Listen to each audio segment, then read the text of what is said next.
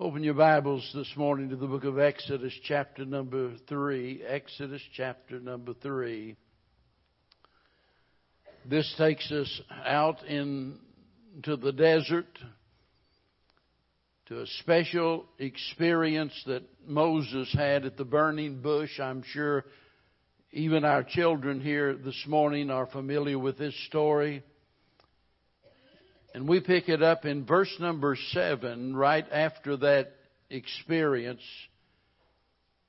And the Lord said, I have surely seen the affliction of my people which are in Egypt, and have heard their cry by reason of their taskmasters.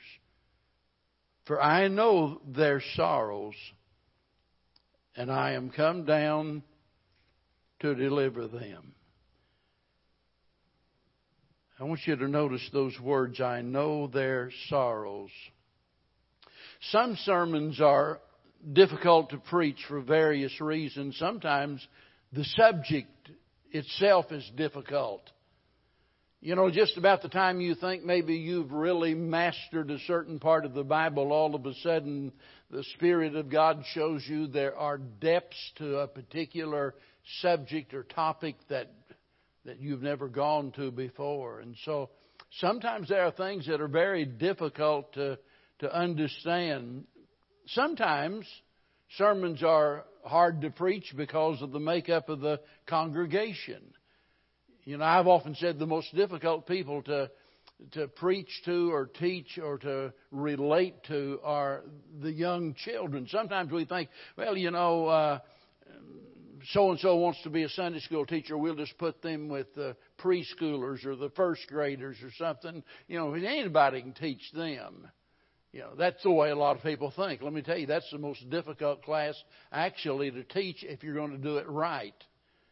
It's really difficult to get things down on their level, and so sometimes Sometimes it's hard for a preacher whenever you're dealing with a particular congregation. It might be people that are not necessarily young. It might be that they are elderly.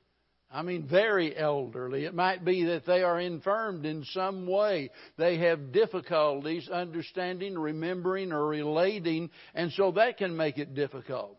Sometimes sermons are difficult to preach because of the preacher's shortcomings. The message, who said that? it hits home, you know, whenever the service is over and people are going out the door and somebody say, boy, you really stepped on my toes today. Well, I want you to know, uh, before it ever gets to you, it's already got to me. But, but there have been a lot of times that I've had difficulty with certain sermons because I knew, I knew that, that I had not lived up to God's expectations in those areas, and so it makes it very difficult. Sometimes it's not necessarily a difficulty in my life. Sometimes maybe it's because the subject is unpopular. You know, whenever you really stand against sin and you really preach the truth and you want to do what's right, some people get the idea that the preacher just loves chewing people out. You know, he just loves getting in their face and and uh, and, and, rebuking them. Uh, let, let me tell you something right now. Any preacher that loves his congregation does not enjoy doing that. We, we've spanked all eight of our children, but I've got to tell you, it was never something I enjoyed doing. It was something they needed and I did, but I didn't enjoy it. And sometimes sermons are difficult to preach simply because the subject matter is unpopular in the sense that you know people are going to have a difficult time in accepting what you have to say. And on and on the list goes. But sometimes a message is difficult to preach because there is so much material. And that's the way it is this morning when we think about the story of Moses and think about Israel and their situation. My, we could just, we could spend hours studying about this. I remember years ago when I was preaching a lot of revival meetings, and back then it was a very common thing. In fact, in most places, we had both day services and evening services. So we'd have a service, say, at 10 or 11 o'clock in the morning, another service that night. And over and over again for several years, I used a series of five messages that I would bring during the week in the morning that had to do with Israel in the wilderness and that experience. There is a lot to be said about it. But this morning, I want to narrow your focus down to this one little, this one little bit of information that relates to that. And I don't want to just assume that everybody is familiar with the subject under discussion. And, and, for that reason, I want to give you a quick account of what was going on. Israel, remember, Israel is God's chosen nation. This is the nation out of all of the other nations that are, is to represent Him. This is the nation that was established for His glory. And now we find His beloved people enslaved in Egypt. And that, of course, is a type of the world. They got down into Egypt as a result of, of, of their father Jacob. It was through Jacob that they entered into that country where they ended up in bondage, just like it was through our father Adam that we are born into this world in spiritual bondage. And here we find that, that eventually, look in chapter 2, eventually, out of the depths of their misery, they cried out to God. Verse 23, and it came to pass in the process of time that the king of Egypt died, and the children of Israel sighed by reason of the bondage. And they cried, and made, and their cry came up unto God by reason of the bondage, and God heard their groaning, and God remembered his covenant with Abraham and with Isaac and Jacob, and God looked upon the children of Israel, and God had respect unto them. Now, so far we could just sum this story up in a few brief words. God saw them. And, God knew what they needed. And God cared about their situation and God could help, and God was willing to help. And in all of this, we see a picture of our Savior's sympathy. Here we see a picture of divine deliverance. And that's what I want you to think about this morning divine deliverance. God delivering people out of bondage. There's four things I want you to notice this morning. First of all, the fact that God is conscious of their problem. Notice verse 7 again. And the Lord said, I have surely seen the affliction of my people. Notice who the speaker is. The Lord said. That ought to get your attention. Doesn't make any difference what Brother Stone says, it's what God says. What the Bible says is more important than what I say about the Bible. And so it says, the Lord said, and keep in mind, every time you open the Bible, every time you read His Word, God is speaking. And the world is what it is simply because the world refuses to listen to God. We think about the horrible condition this world is in and we wonder, how did this happen? How is it that people can be so cruel one to another? How can they be so depraved as to do some of the things they do? It's all because they refuse to listen to God. That is the root of man's problem. Go all the way back to Adam and Eve, and it's still the same problem today. The speaker is God Himself. The Lord said, notice the subject though. It says here, the Lord said, and it says, the affliction of my people the affliction of my people. God's eyes are always upon His people. He counts the very hairs upon their head. He puts their tears in a bottle, records their name in a book. God knows everything there is about them. And notice the surety of the message. He says, I have surely seen. Now remember, this is God speaking. Titus 1 2 says that God cannot lie. This is God speaking, so what he says is absolutely, without a doubt, the truth. Here is Israel in bondage. They are fearful and they feel at this point as though God has forsaken them, that God has forgot all about them. Now, that wasn't the case, but that's the way they feel. So this is what God is dealing with, with their feelings. And He is keenly aware of everything in their life. And I'm telling you, just knowing that God is conscious of our problem is a great help in us dealing with it. You never have a problem God doesn't know about. He is conscious of everything going on in your life. No doubt most everybody here at some point in time you've said, you know, nobody understands. Nobody understands what I'm going through. You know, no, no, nobody understands me. Yes, there is someone that understands. There is someone that knows everything about you. He is conscious of your problem, but notice, not only was he conscious of their problem, but he had compassion for them in their plight. Notice what he says, verse 7 again I know their sorrows. Listen, this changes everything. This goes beyond knowing. We all know that God is omniscient. That is, that God knows everything. But this is beyond that. God is making this personal. I know their sorrows. You see, He's not only conscious of the problem, He's concerned about their plight. Remember again, this is God speaking. He cannot lie. I don't know if you ever thought about it or not, but do you realize that God is the only one who can truly, honestly make this statement? Notice he says, I know their sorrows. You can't say that. Man cannot say that. You do not know how another person really feels. Now, you think you do, but you don't. Not really. You say, well, but I've gone through the same experience they did. You know, I lost a loved one or I had this problem. I had that same surgery. I know exactly what they're going through. No, you don't. You don't know how they feel. You went through the same surgery. You lost a loved one like they did. You suffered through a divorce like they did or whatever it might be.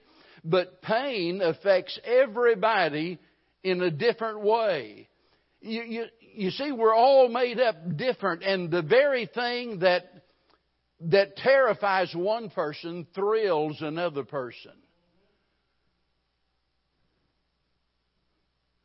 I, don't know whether we have any rock climbers or not, but you ever watch those guys that do it, what, that freestyle? They don't use any rope or anything. They climb up the side of a, up side of a mountain. Uh, uh, if, if we have any of those folks, next time you go, invite David Myers to go with you. He, he loves heights. He, he would love that. Don't, don't leave him out. Whenever you plan the trip, send an invitation to David. Oh, well, if you know David, you know he doesn't like ladders or anything, you know, above four or five feet on the ground. And uh, so if he ever gets after, well, I better not go there you do know he's a police officer, right? now you know how to get away.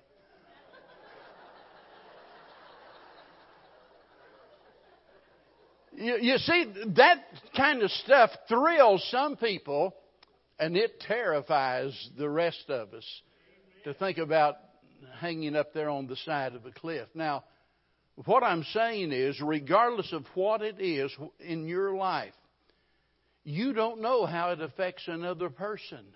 And it's so very important that we understand this because, listen, if we don't, we're going to go through our life misjudging people, and that's not only unfair, it creates a lot of problems. Because there are people that assume that because somebody is not in church that well, they're backslidden or they don't love the Lord or they're mad at the preacher or, or they don't like me or something. We, we we jump to conclusions and make assumptions about people when we have no idea what they're going through. It's not fair for you to make those kind of judgments about anybody. I, I, well, Bev could tell you better than I could, but when I started preaching, I Listen, I I had a lot of things wrong in my mind, what my way of thinking. uh, the list is too long for me to go into here. And uh, but anyway, I was very critical of people that miss church. I, and Bev can tell you, there's times that she went to church that I mean, she was out on her feet. She was ill or whatever it was, and she knew that it was going to bother me if she didn't go anyway. So we loaded up all of the kids. She got them all ready. She took them to church. She was sick as a horse, but she went anyway and didn't say anything about it or anything, all because she knew that I would get upset. And, and and she she was right. I let things like that upset me. I just assumed that, boy, you know, if you're breathing, you ought to be there.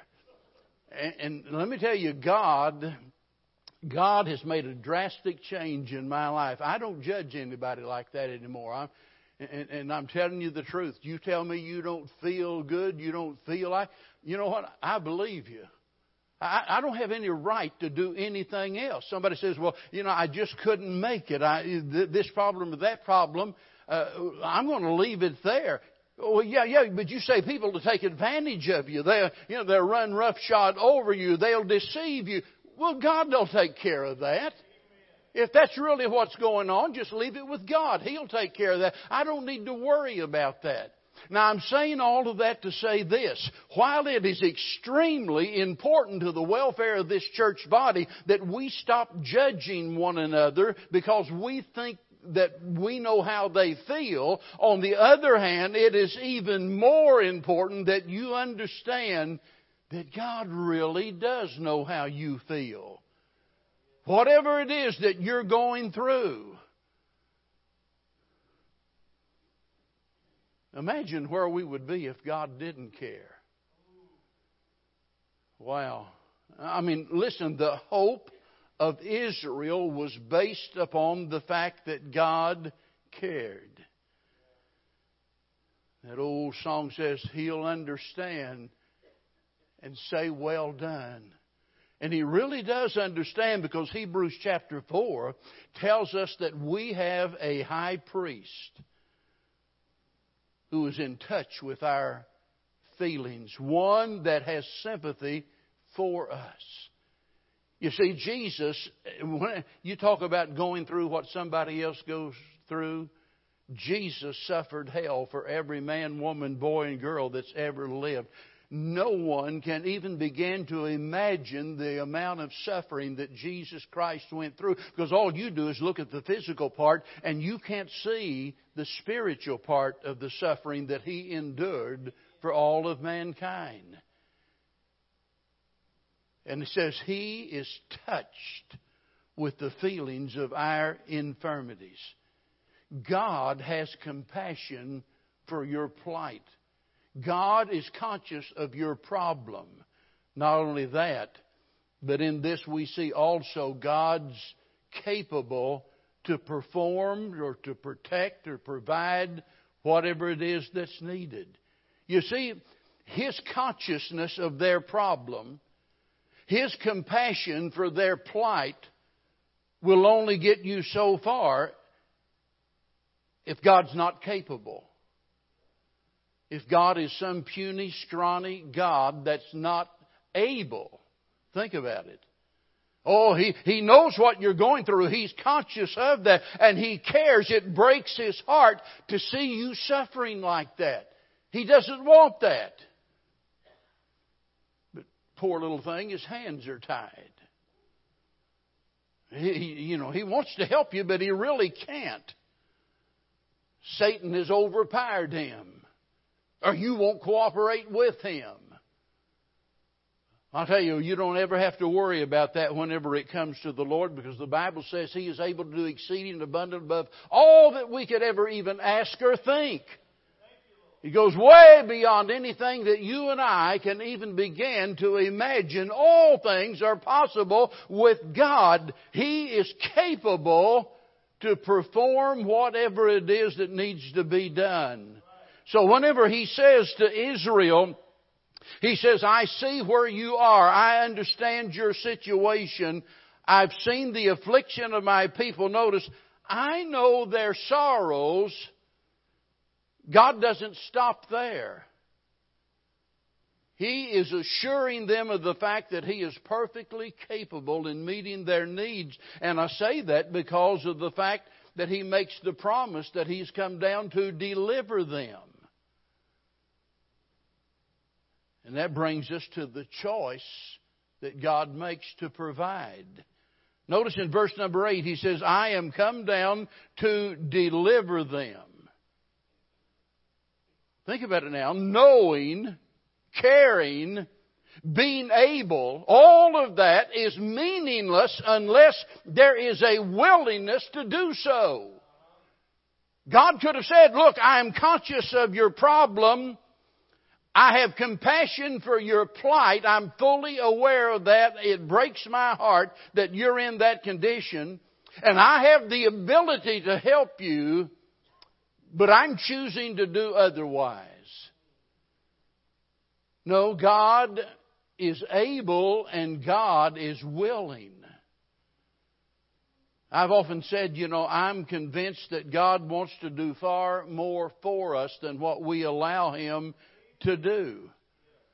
He's able and He is willing. And listen, believing that is the key to you living in peace with your problems. And that's, that's where our problem is so many times. You know, we want to blame God or somebody else. Look, don't blame God if you don't believe God. God said to Moses, He says, I've come down to deliver my people.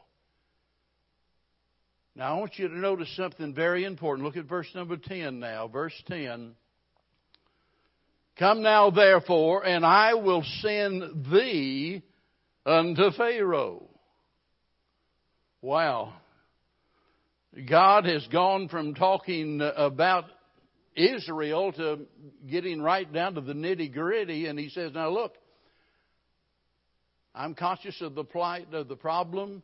I care about it. I can do something about it. And he says, uh, I want to send you. You see, this story not only shows what God can do for a nation, it shows what God can do through a person. The story of Moses is so amazing. His life is divided up into three parts, each consisting of 40 years. The first 40 years of his life, he is a somebody. Why, his his grandpa's a king. I mean, man, he is in a position where he is trained in all of the educational institutions and what have you, and, and, and learning far above anybody else. He has everything at his fingertips. Kind of like I remember when I was in high school and those boys was able to drive, you know, their parents bought them a 57 Chevy, you know, and I thought this isn't fair. I'm driving a 50 Oldsmobile and then they got a 57 Chevy and yeah, well, look, it, boy, hey, Moses had all of the advantages, all of them. I wanted the motorcycle jacket. I, I didn't have the money to buy a leather jacket. I, I wanted motorcycle boots. I finally got some motorcycle boots and a fake jacket and all of that. But I, but think about having it all at your fingertips. He did. First 40 years, he's a somebody. The second 40 years, he's a nobody. He's out there standing, attending a bunch of stinking, smelly sheep out, out there in the wilderness. 40 years.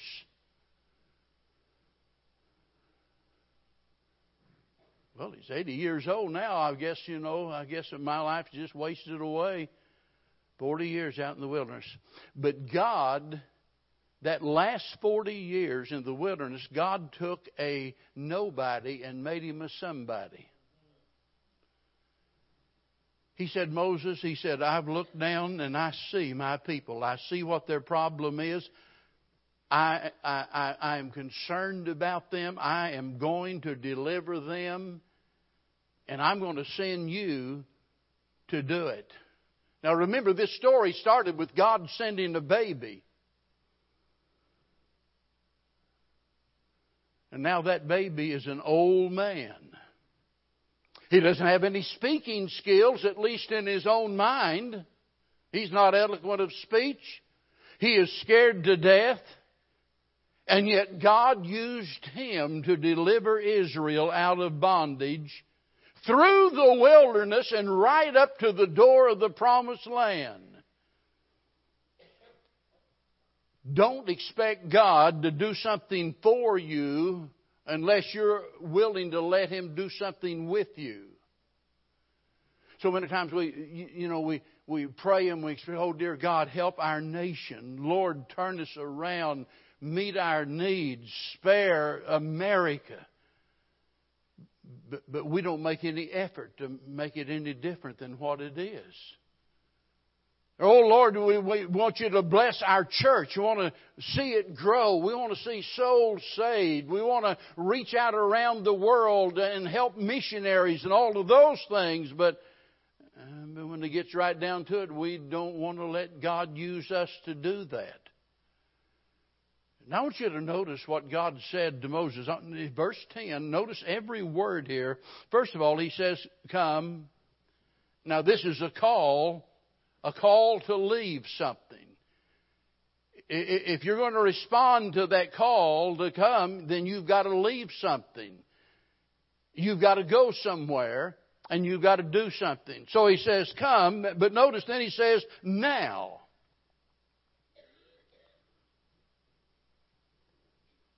This is 400 years after they entered into their enslavement in Egypt. 400 years.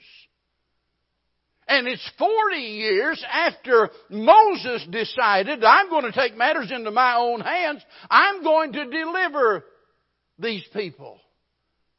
And he killed the Egyptian and then ran for his life. And listen, it never works out when you take things into your own hands. And it was after Israel cried out. And that's why God says, Come now. Now, finally, the time has arrived for God to leap into action. Now the time has arrived for Moses to fulfill his calling and do something now. Not tomorrow, not a week from now, not later, now. Whenever God is speaking to your heart, He expects a response now, not later. So many times I think the devil gets the victory because he convinces us that although God is convicting us about something, we'll deal with it later. We'll deal with it whenever we go home. That's why you don't see folks up here praying. That's why you don't see people with tears in their eyes. You don't see people going to their brothers and sisters and confessing their faults because we always want to deal with it later. But God says now, come now. But notice, He says, come now, therefore. Therefore. Anytime you see the word therefore, you want to look back and to see what it is there for. What's He talking about? Come now, therefore. Well, for one thing, because of what God pictured, that is the bondage of the people. They need you. Come now, therefore, your people are in slavery, they're suffering, they're miserable. Come now, therefore. Not only what God pictured, but what God promised. God says, I want you to come and, and deliver them. I'm going to use you. And not only that, but because of what God had proven there at the burning bush. He proved who He was and what He was able to do. And because of what God purposed, He says, Come now, therefore. I have a purpose and a plan, and you are a part of that plan. And then notice He says, Come there now, therefore, I will send thee. Somebody wrote a book. I've never read it, but I remember the title. It says, Here am I. Here am I, send Aaron. Well, you know, that's kind of the, that's kind of the attitude that Moses had. Uh, he was scared to death. He, he, he tried everything he knew to get out of this. And God wouldn't let him off of the hook until finally, finally, he submitted himself to the Lord and allowed God to use him. What we need today we need people like Moses that's willing to be used of God. We need people like Isaiah. You remember Isaiah? Here in chapter number six, he said, I saw the Lord high and lifted up, And oh, what a picture he gives. But then he says in verse number 8, also I heard. I didn't just see the Lord, I heard the voice of the Lord saying, Whom shall I send, and who will go for us? And then said I, Here am I, send me. Here am I, send me. We live in a world that is in hard bondage to a cruel taskmaster. Those that are unsaved, the Bible says they're taken captive by him, by the devil, at his will. They're in bondage. And God's purpose is to deliver them from bondage. And guess who God wants to use? You. And your attitude ought to be, as Isaiah said, Here am I, Lord, send me. I'll go.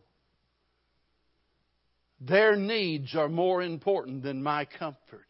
Here am I, Lord, send me. And no one has ever entertained that thought and made that commitment that regretted it later on. No one could ever look back on their life and say, I am so sorry that I got so involved in serving God.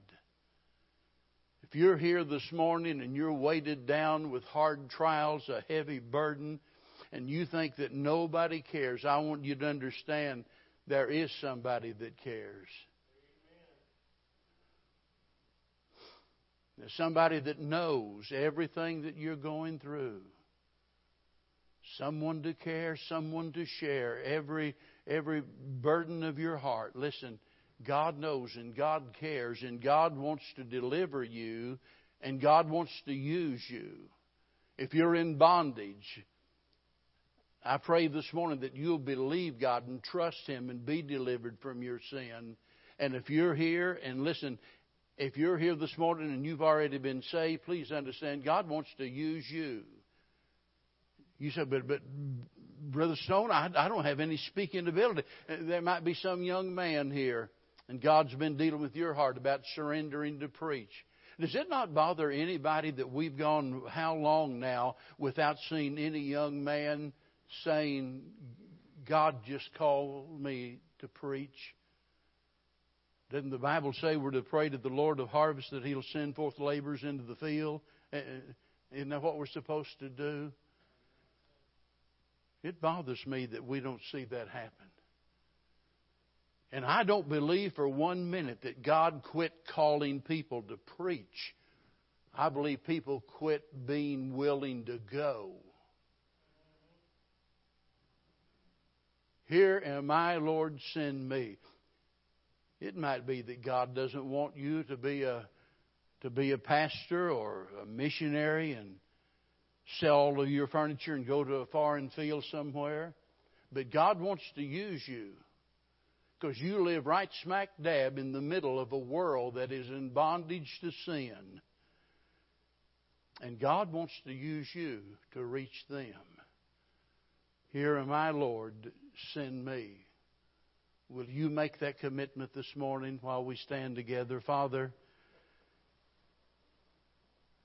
How we thank you, Lord, that you did look down from heaven.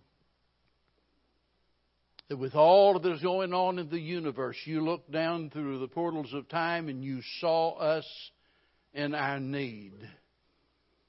Not only were you aware of our situation, but Lord, that you were so deeply concerned that you leaped into action and sent your own dear Son to deliver us from the bondage of sin.